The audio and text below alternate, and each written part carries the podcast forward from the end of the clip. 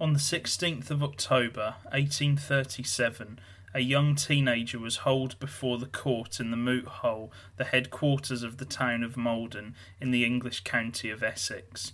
His name was Berry Bradbrook.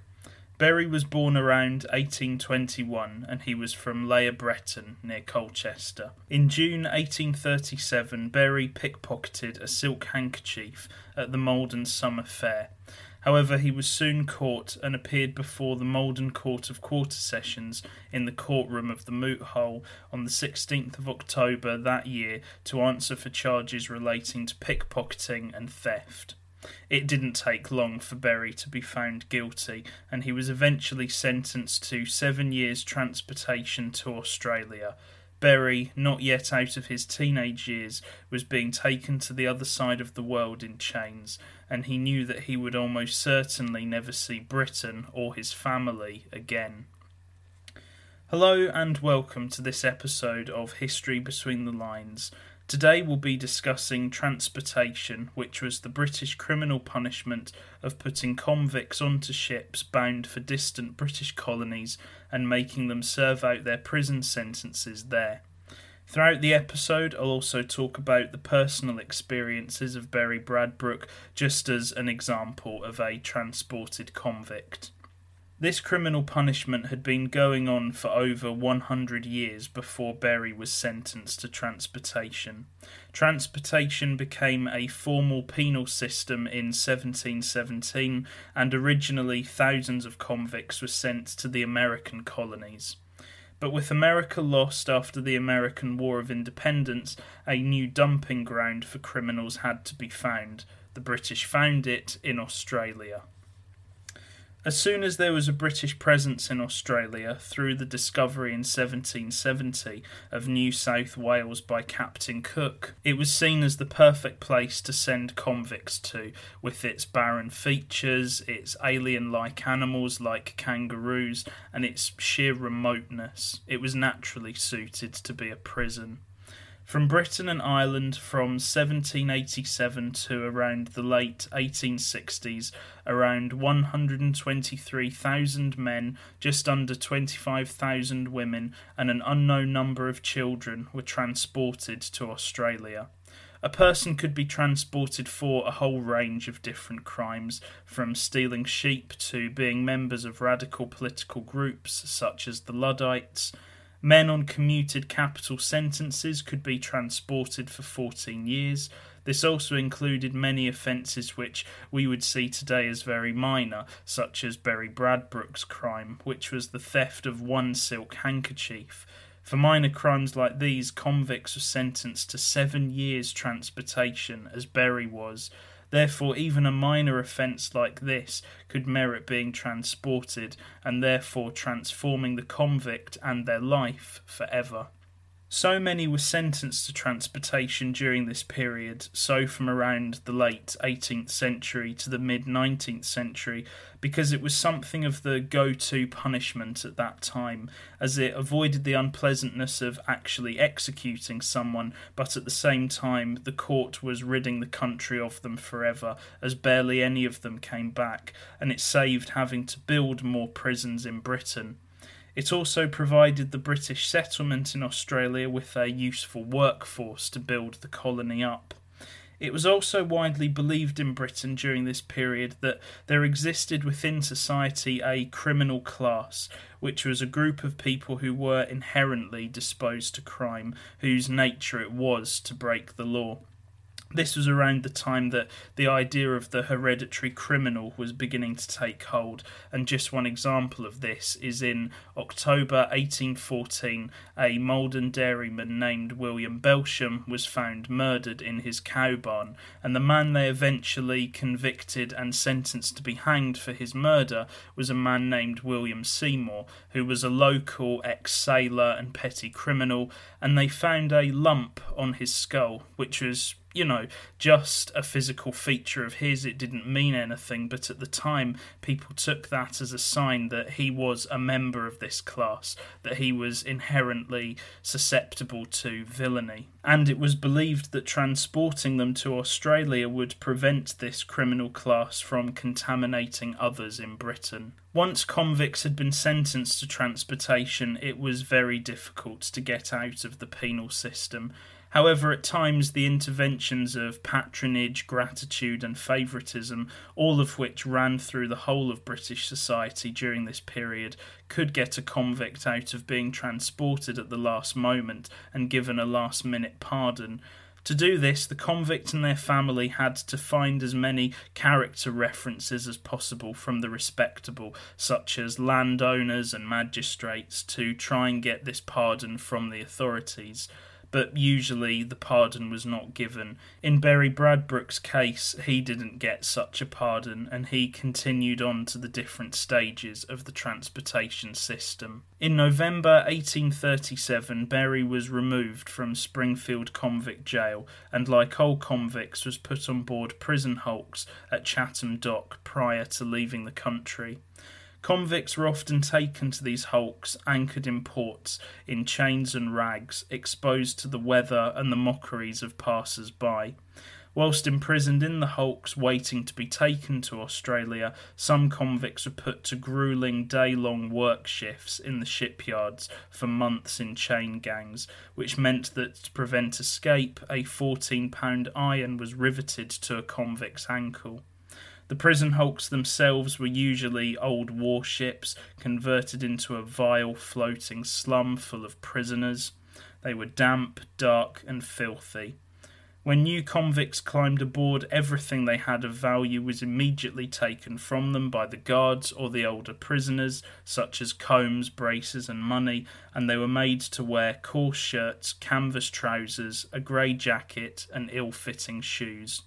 Food was scarce, discipline was draconian, and rule breaking often resulted in a brutal flogging.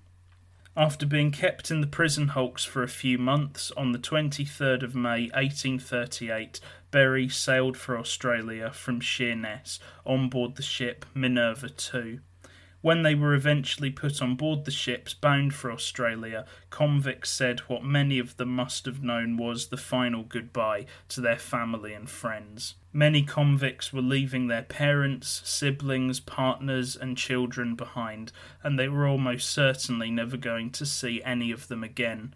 Such farewells often conjured scenes of tearful grief from a prisoner's family and silent shame from the convict as they were put on the ships. The voyage to Australia was around 16,000 miles and it took months to get there.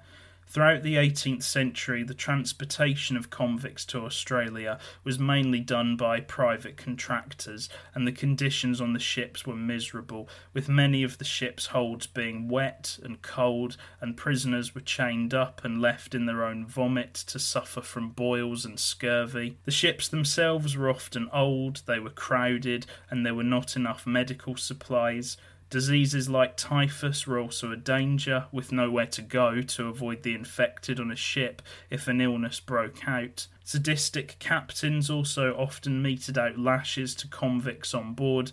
This all meant that many convicts died en route. Almost all of this negligence and sadism from the captors went ultimately unpunished from the British government. However, by 1815, the government had introduced demands on contractors to improve conditions on the ships. With increased medical knowledge gleaned from the Napoleonic Wars, which were fought during the early 19th century, the government adopted reforms of the system, which included introducing ventilation, swabbing, disinfection, exercise, and fumigation on the convict ships. Prisoners were also given sugar, lime juice, and vinegar to combat scurvy, and as time went on and these changes were put into place, the death rate on the ships plummeted to 1 in 122 convicts, and afterwards rarely rising above 1 in 100 and never beyond 1 in 85, although the sufferings and deaths of sea journeys during this period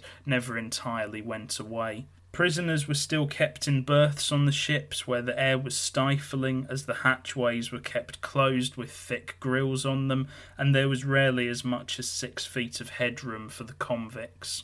By the 1820s, discipline on most ships was smoother, and summary punishment was now around four dozen lashes, which was painful enough but nowhere near as many as the number of lashes given out on the early ships.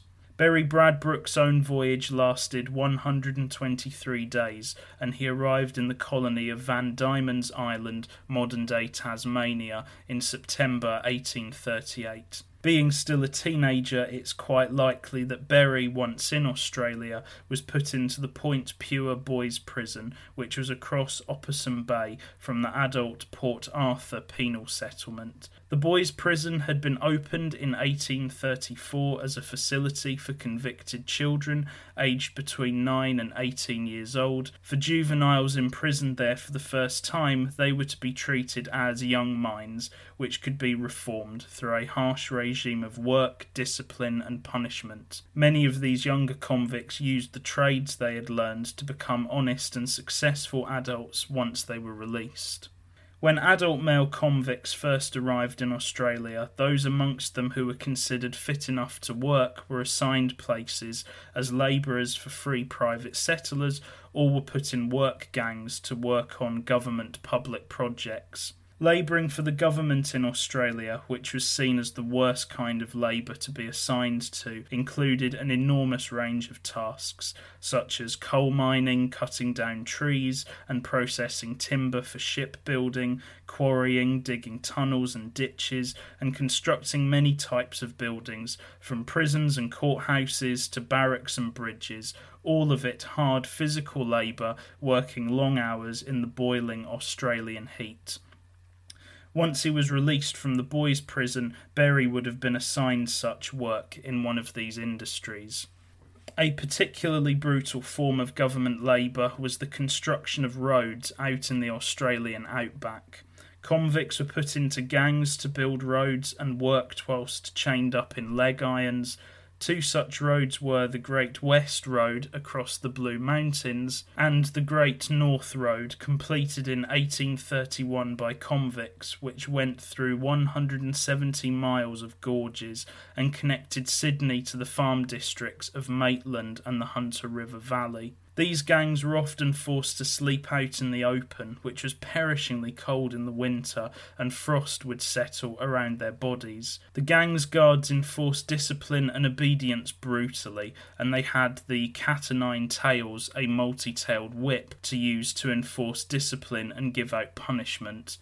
Lashings were given out to the prisoners without hesitation, sometimes to entire gangs at a time. As well as this brutal treatment and the hard physical tasks they had to work on, labouring out in the outback must have felt like being on a different planet for these convicts.